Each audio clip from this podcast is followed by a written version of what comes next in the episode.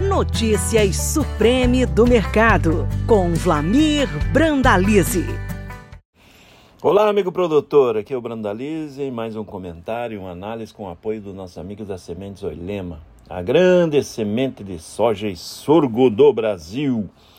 Começamos o comentário de hoje, a semana importante, né? Porque é a semana de ação de graça nos Estados Unidos, feriadão, segundo feriado mais importante para os americanos, né? O feriadão que originalmente começou aí com um feriado aí para homenagear a colheita, né, para comemorar os bons resultados da colheita, da safra, isso lá 200 e poucos anos atrás. O presidente Abraham Lincoln, em 1863, estabeleceu a, a terceira quinta-feira do mês de novembro como a data de, do, do feriado de ação de graças. E com isso, de lá para cá, vingou aí como grande feriadão, feriadão que eles consomem milhões de perus, aí né, mais importante que o Natal para eles. E também vem na sexta-feira, na sequência aí, que também criou-se dos campos, né? Iniciou-se aí o Black Friday lá com os comerciantes, ferreiros, vendendo machado, enxada, foice, arado, roda de carroça lá no, no, no passado distante as promoções para atrair o produtor que estava com a safra na mão e daí passou para as cidades e o Black Friday virou mundial, Rejo Agro aí também fazendo o comércio do mundo girar, além de, de alimentar o mundo, né? Mas falando em alimentar o mundo, a safra americana de soja praticamente colhida, né? Segundo o uso da 100% colhido, porque mais de 98% das lavouras foram colhidas já, sobrando poucos pontos. Safra americana colhida e automaticamente já não tem muito que interferir. O mercado ainda continua desconfiado aí dos 112,4 milhões de toneladas que o USDA apontou nesse mês. Muita gente apontando que é pouco mais de 111. Vamos ver o que, vem em dezembro aí no relatório, que vai ser o relatório final do USDA, provavelmente algum ajuste ainda vai ter.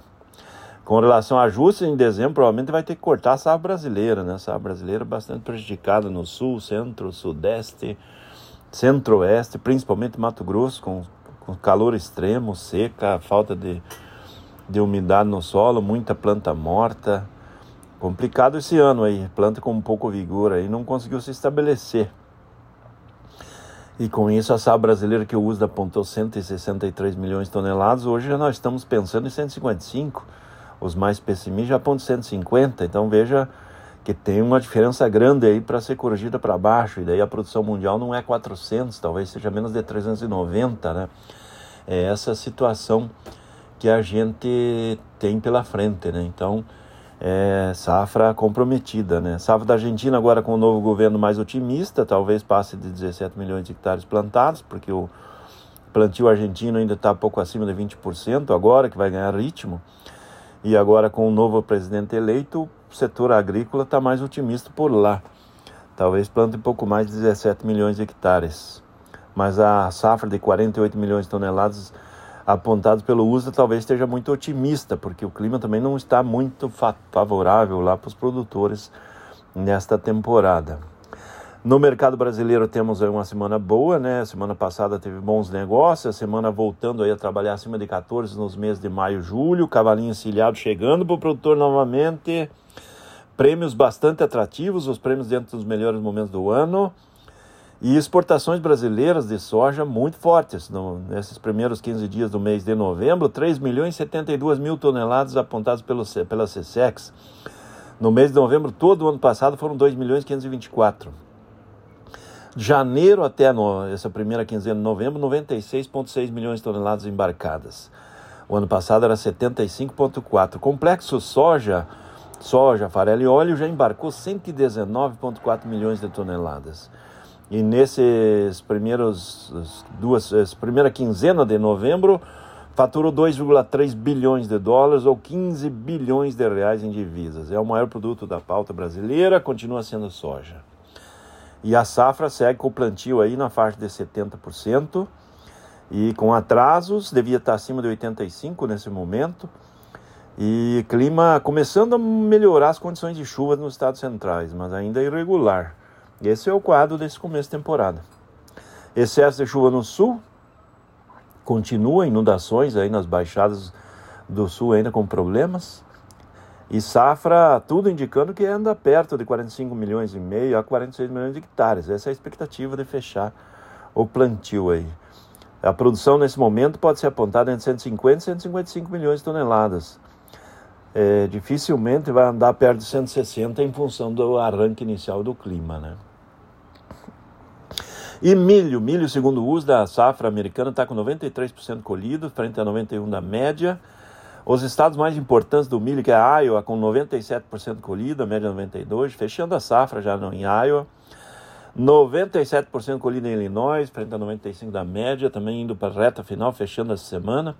Essa semana está com chuvas, depois agora começa a entrar o inverno, temperaturas esperadas ali na divisa com o Canadá de 10 graus abaixo de zero, o inverno chegando forte e cedo, sinal de demanda de ração crescendo por lá. Então, é fôlego aí para os mercados, porque o milho está barato no mercado internacional.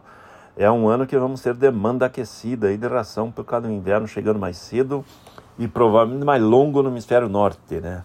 No mercado brasileiro temos o milho segue forte na exportação.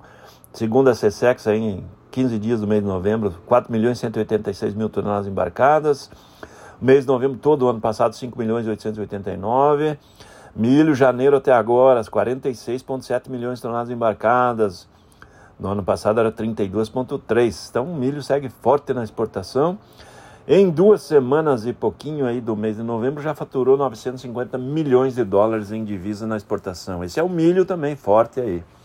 É isso aí, amigo produtor. Aqui foi o Brandalize. Mais um comentário, uma análise com o apoio dos nossos amigos das Sementes Olema, a grande semente de soja e sorgo do Brasil. Um grande abraço a todos. Até o próximo.